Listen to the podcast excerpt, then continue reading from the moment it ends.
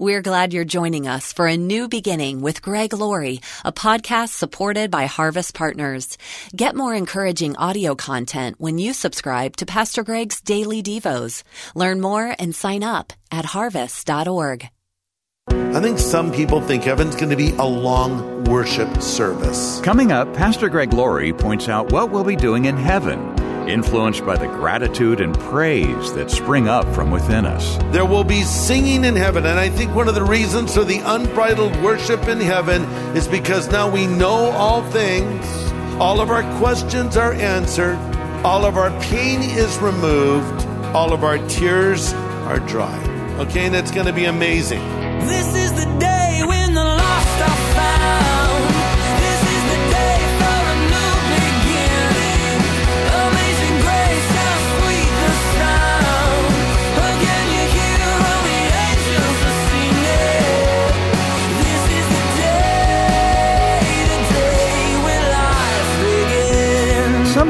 we just can't hold back the joy.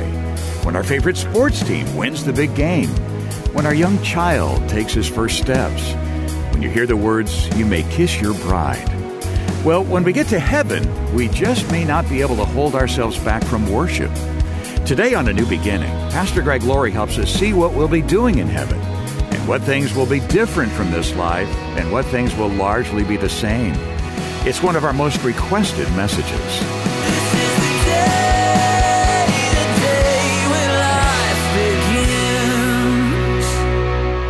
Let's answer some often asked questions about the afterlife. Number one, what will our new bodies be like in heaven? Number two, will we know each other in heaven? Number three, will we be married in heaven? Number four, what will we do in heaven? And fifth and lastly, and this is often asked, do people in heaven know what's going on with us on earth? All right. So let's go question by question. And by the way, in our last message, we discovered, of course, heaven is an actual place, not a state of mind. It's a real place. Jesus said in John 14, I've gone to prepare a place for you. Uh, Jesus tells us, and the rest of the Bible tells us, heaven is a city. Heaven is a country. Heaven is a paradise. Whatever you've experienced on this earth, the best of the best of the best doesn't even come close to the glory of heaven. Why? Because earth at its best is a pale imitation of the real thing, which is heaven. Heaven is not a watered down version of earth. It's kind of the other way around. And so whatever you uh, are thinking, it's going to be far better than you ever imagined. All right. So what about these new bodies the Bible talks about? What will they be like? Short answer, amazing. You will be given a new body, but it will still be you. It'll just be the radically upgraded version of you. Okay. Here's what the Bible says. 1 Corinthians 15. Our bodies now disappoint us. But when they are raised, they'll be full of glory. They're weak now, but when they're raised, they'll be full of power. They're natural bodies now, but when they're raised, they'll be spiritual bodies. So listen to this. Our new bodies that God will give to us later will be both different and at the same time the same as our body here. By that I mean, you are still you, as I've already said, but again, a radically upgraded version of you. Okay, so Jesus says in John 14, in my father's house are many mansions or dwelling places. If it were not so, I would have told you. If I go, I will come again and receive you unto myself, that where I am, you may be also. In my father's house are many mansions. So what is this mansion referring to in John 14? A couple of options. Uh, one, it may be our new body that God will give to us. Second Corinthians 5, 1 in New Living Translation says, when this earthly tent we live in is taken down, when we die and leave these bodies, we have a home in heaven, an eternal body made for us by God himself. We'll put on the new body like new clothes. Okay, so it could be a description of our new body, but it could be a house. I mean, literally a house in heaven. Why not? The idea is that it's a real place waiting for you. What it is exactly, I don't know, but it's going to be amazing. We know that. And you know, I'll tell you what, the, the thing is, is with life, as you get older, it seems like it goes more quickly. But here's the good news. Though your body is wearing out like a tent, which is not meant to last forever, God's going to resurrect it and your soul will live forever and your body will be resurrected. So now when we're in heaven, will we know each other in heaven? Hmm. Do you think you're going to be more stupid in heaven than you are on earth? Maybe I should ask the question, well, do you know each other on earth? Well, then you're going to, of course, know each other in heaven. So I think when you get to heaven, yes, we'll see each other. Yes, we'll know one another. We're told in 1 Corinthians 13, we will know as we are known. We'll know everything we know on earth except more. We'll know everything we know on earth, but with divine perspective now. Sometimes people have this mistaken notion that when you get to heaven, you have some kind of a brain wipe. It's almost like heaven's a giant lobotomy or something. No, I want to know. There's memories of earth in heaven. Oh, that can't be true, Greg, because we would be sorrowful. Well, you have perspective. See, I understand things now. How can I be rewarded for something I did on earth if there's not a memory of what I did on earth? So you're going to remember earthly things, but now with perspective. There's no break in my love for my loved ones. Death breaks ties on earth, but renews them in heaven. We're the same people we were here. Here's one that sometimes asks, will we be married in heaven? Interesting question. All right. First of all, let's take a quick poll. How many of you are married? Raise your hand up. Okay. How many of you want to be married in heaven? You want to continue to be married in heaven? How many of you would rather not be married in heaven? Right, there's a few hands going up. And some of you are not totally committed in that other question. Kelly, well, my wife's next to me. I do.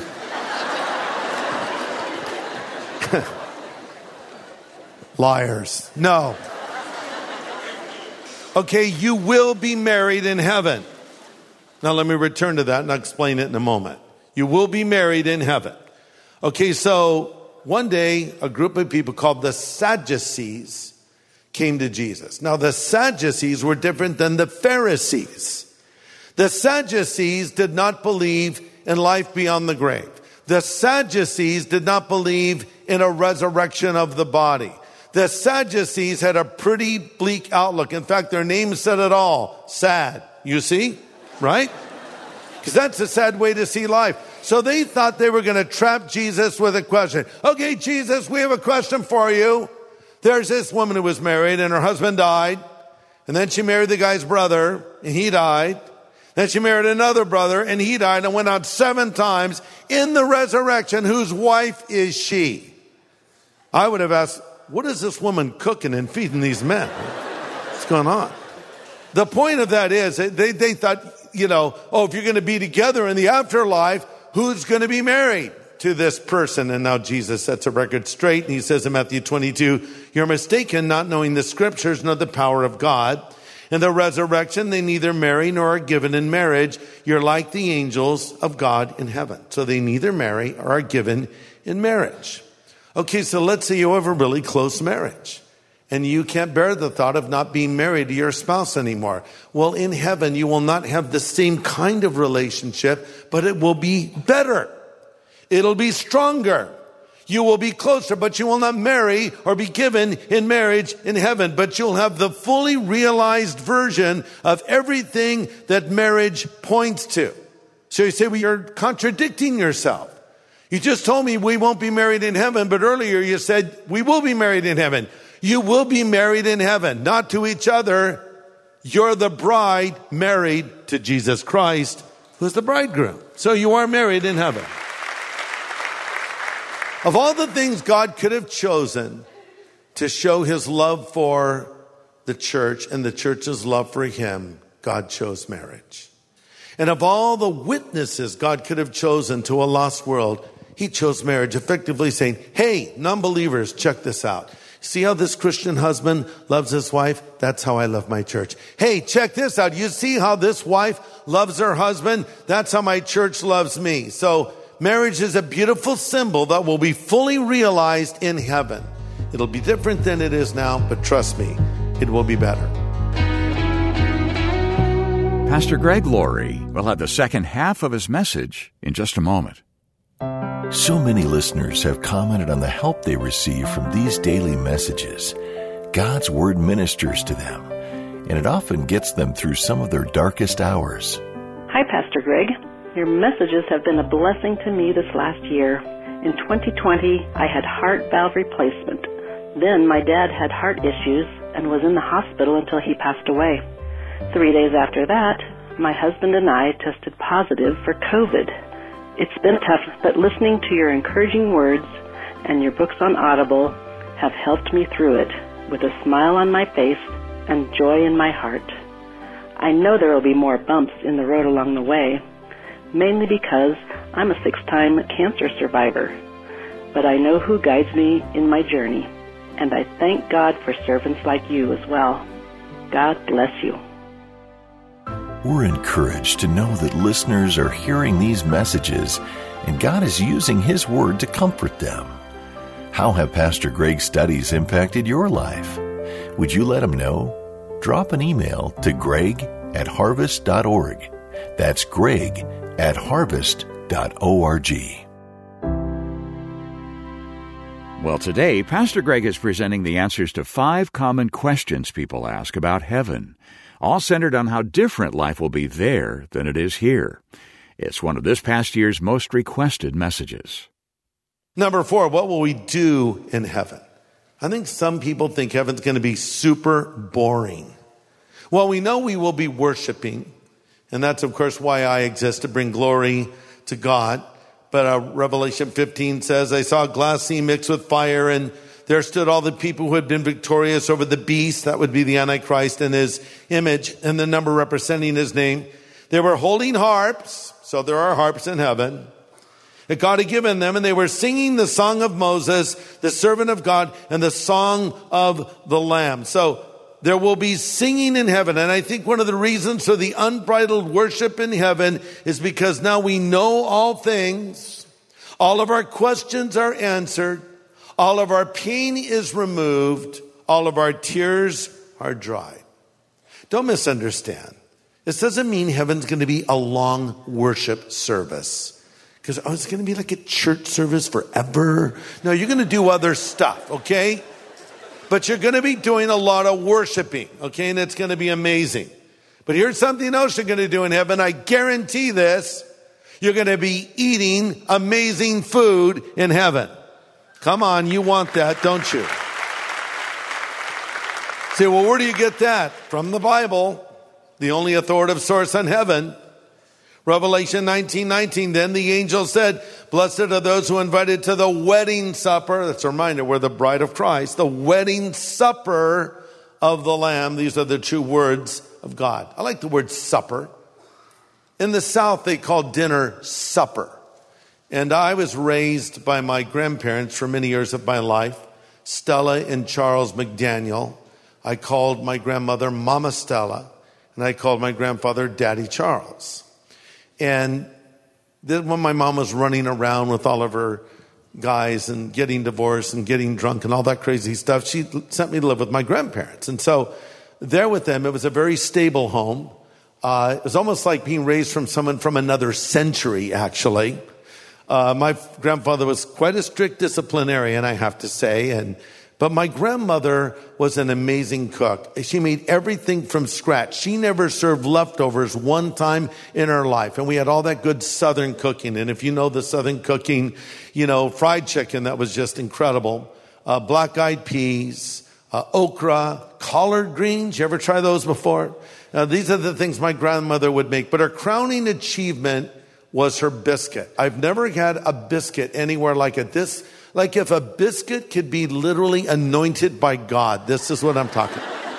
It was like so insane. It was a buttermilk biscuit. And when my grandmother was getting older, I said to my wife, Cathe, watch Mama Stella make the biscuit. Learn the secret of the biscuit. Grasshopper, you must learn it. And, you know, she did a pretty good job reproducing them, but no one could quite produce the biscuit that my grandmother, Mama Stella, made. And I just think, you know, when we get to heaven, I'm hoping to get some of those biscuits again.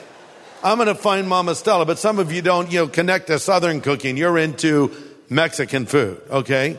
So, so you're thinking enchiladas and tacos and all those things. And then others are going, no, no, no, it's Italian food, Italian food. No, it's, you know, the pasta and the pizza. I had pizza today. Here's my problem. I love all those foods. Everything I love is fattening. I don't love anything that's not fattening. I don't love kale salad.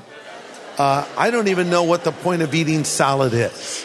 To me, eating salad is like practice. It's just like, okay, I can chew and swallow. Good. You know, someone says, I had a nice salad for lunch. I'm like, what?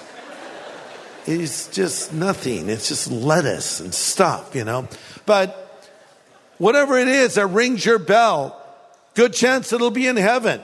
And if it isn't there, there'll be something better there. I'm into sushi. Okay, sushi then. Whatever you like, it's going to be better than what you could ever dream of. And not only will you have that meal, but you'll be with people. The whole thing about having a nice meal is having it with someone you like to be with, right? Being with friends and family, enjoying a meal together. Well, check this out. You're going to have some pretty amazing company. Matthew 8 11 says, And that day comes, you will take your place at the feast with Abraham, Isaac, and Jacob in the kingdom of heaven. How's that for starters? Abraham, Isaac, and Jacob to have a meal with. You can sit down at a table with Moses. Moses, could you pass the manna? Elijah, my meat's a little undercooked. Could you give it a little more fire? Lord, could you pass the salt?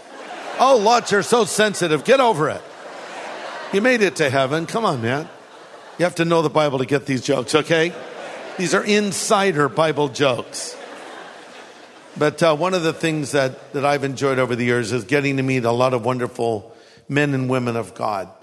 And whenever I'm around older people who've known the Lord uh, for many years, I, I, I pick their brains. You know, I've gotten to know people like Chuck Swindoll, David Jeremiah, Dr. Dobson, Alan Redpath, and of course, Billy Graham. I think I drove Billy Graham insane with all of my questions.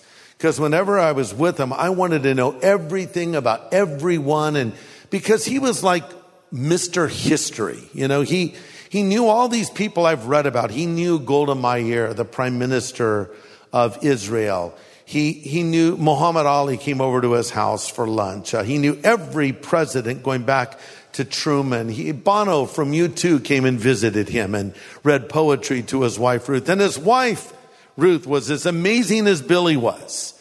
Uh, she was just a, just a wealth of Bible knowledge, and it was so wonderful to be with them. He knew C.S. Lewis. I mean, I quote C.S. Lewis. He met C.S. Lewis for Pete's sake.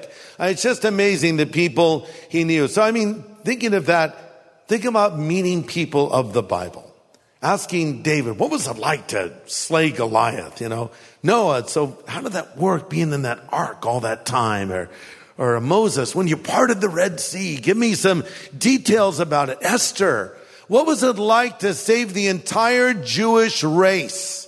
Deborah, what was it like to lead all those people into battle? Hey, Mary, Mary, what was it like to carry Jesus in your womb and later have him in your heart? You know, I mean, don't you want to ask those questions? I do, because when I'm around godly people, I want details. I want information. I want to learn from them, and you'll have access to all these great men and women of God from the Bible who've gone before us to meet the Lord. And, uh, but of course, it's being reunited with loved ones that we miss. How many of you have someone that was very close to you who has gone to heaven? Right now, you have someone in, oh, that's pretty much everybody. So you think about those people, don't you? And you think about being with them because one of the hardest things about death is communication is cut off immediately. And you want to communicate with them. And it's so hard when you can't. And sometimes people want to try to talk to their loved ones and they'll go to mediums who will tell them I'm getting messages from your loved one right now and just understand that is never real. It's either not real or it's demonic. But that, you don't want to go there. You don't want to ever try to communicate with your loved ones in heaven. And I'll hear people say, well, I sense my loved one who died is with me and they spoke to me the other day. Can I be blunt with you? No, they didn't. They didn't speak to you. They're not guiding you and they're not involved in your life right now. They aren't. Okay. I'm sorry. I wish I could tell you they were. I wish I could tell you that, that they're, uh, you know, helping you right now. No, they aren't. They're in the other side. As David said of his son who died, he cannot come to me, but I will go to him. So they're not talking to you, they're not coming to you, but one day you will go to them. You will be reunited with them if they died in faith.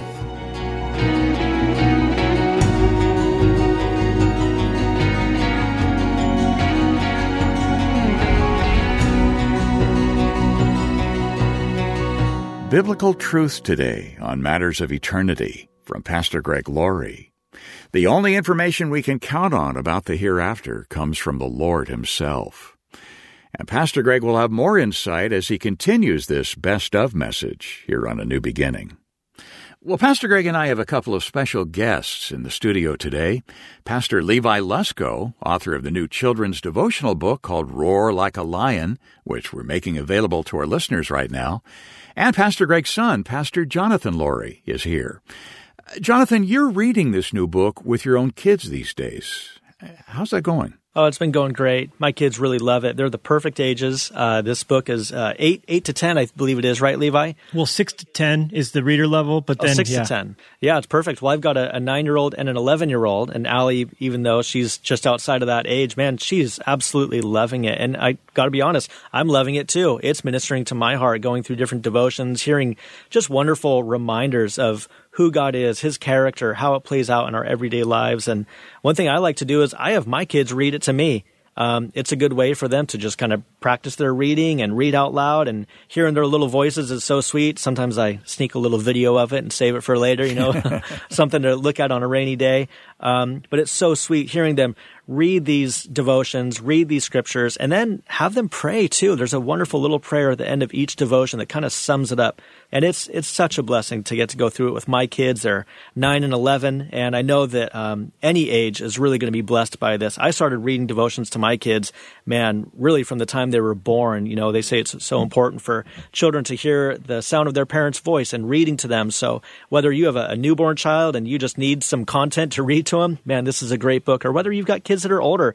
I'm telling you, no matter what age, you're going to be blessed by this. I've been blessed by it. I've been encouraged. I've been challenged. And so, really love this book, Roar Like a Lion. Yeah, we did the same thing, Dave, as I raised Jonathan and his brother Christopher, you know, with little devotions with them, reading from the scripture, encouraging them.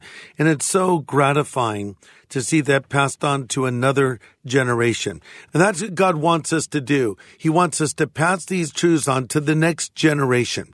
You know, the Christian life is like a race. And if it's a race, it's a lot like a relay race. We hold the baton for a time, then we hand it on to the next generation. They carry it and then they hand it on too. That's our job as parents to teach these things to children. But I know that's not always the easiest thing to do. You don't know where to start. You don't feel like your Bible knowledge is deep enough. You're not a theologian. Listen, we have a tool to put in your hands to help you do a better job of sharing the truth of God's word with your kids or your grandkids. And it's a book written by Levi Lusko titled Roar Like a Lion 90 Devotions to a Courageous Faith. And we'll send you this brand new book to help you lead your family spiritually for your gift of any size. And whatever you send will be used to continue this ministry called A New Beginning as we teach the Word of God and proclaim the gospel all around the world. Yeah, that's right. Your investment helps us reach literally all over the planet. If you've been a partner with us, thank you so much. And if you can partner with us right now, we hope you'll ask for a copy of Pastor Levi's new children's devotional book, Roar Like a Lion. You can donate securely online at harvest.org or call us anytime around the clock at 1 800 821 3300. That's 1 800 821 3300. Are you receiving Pastor Greg's daily devotions? Get these inspirational thoughts in your email box every day. Sign up free of charge at harvest.org. Well, next time, this best of message continues as Pastor Greg helps us sharpen our focus on eternity. Join us here on A New Beginning with pastor and Bible teacher Greg Laurie.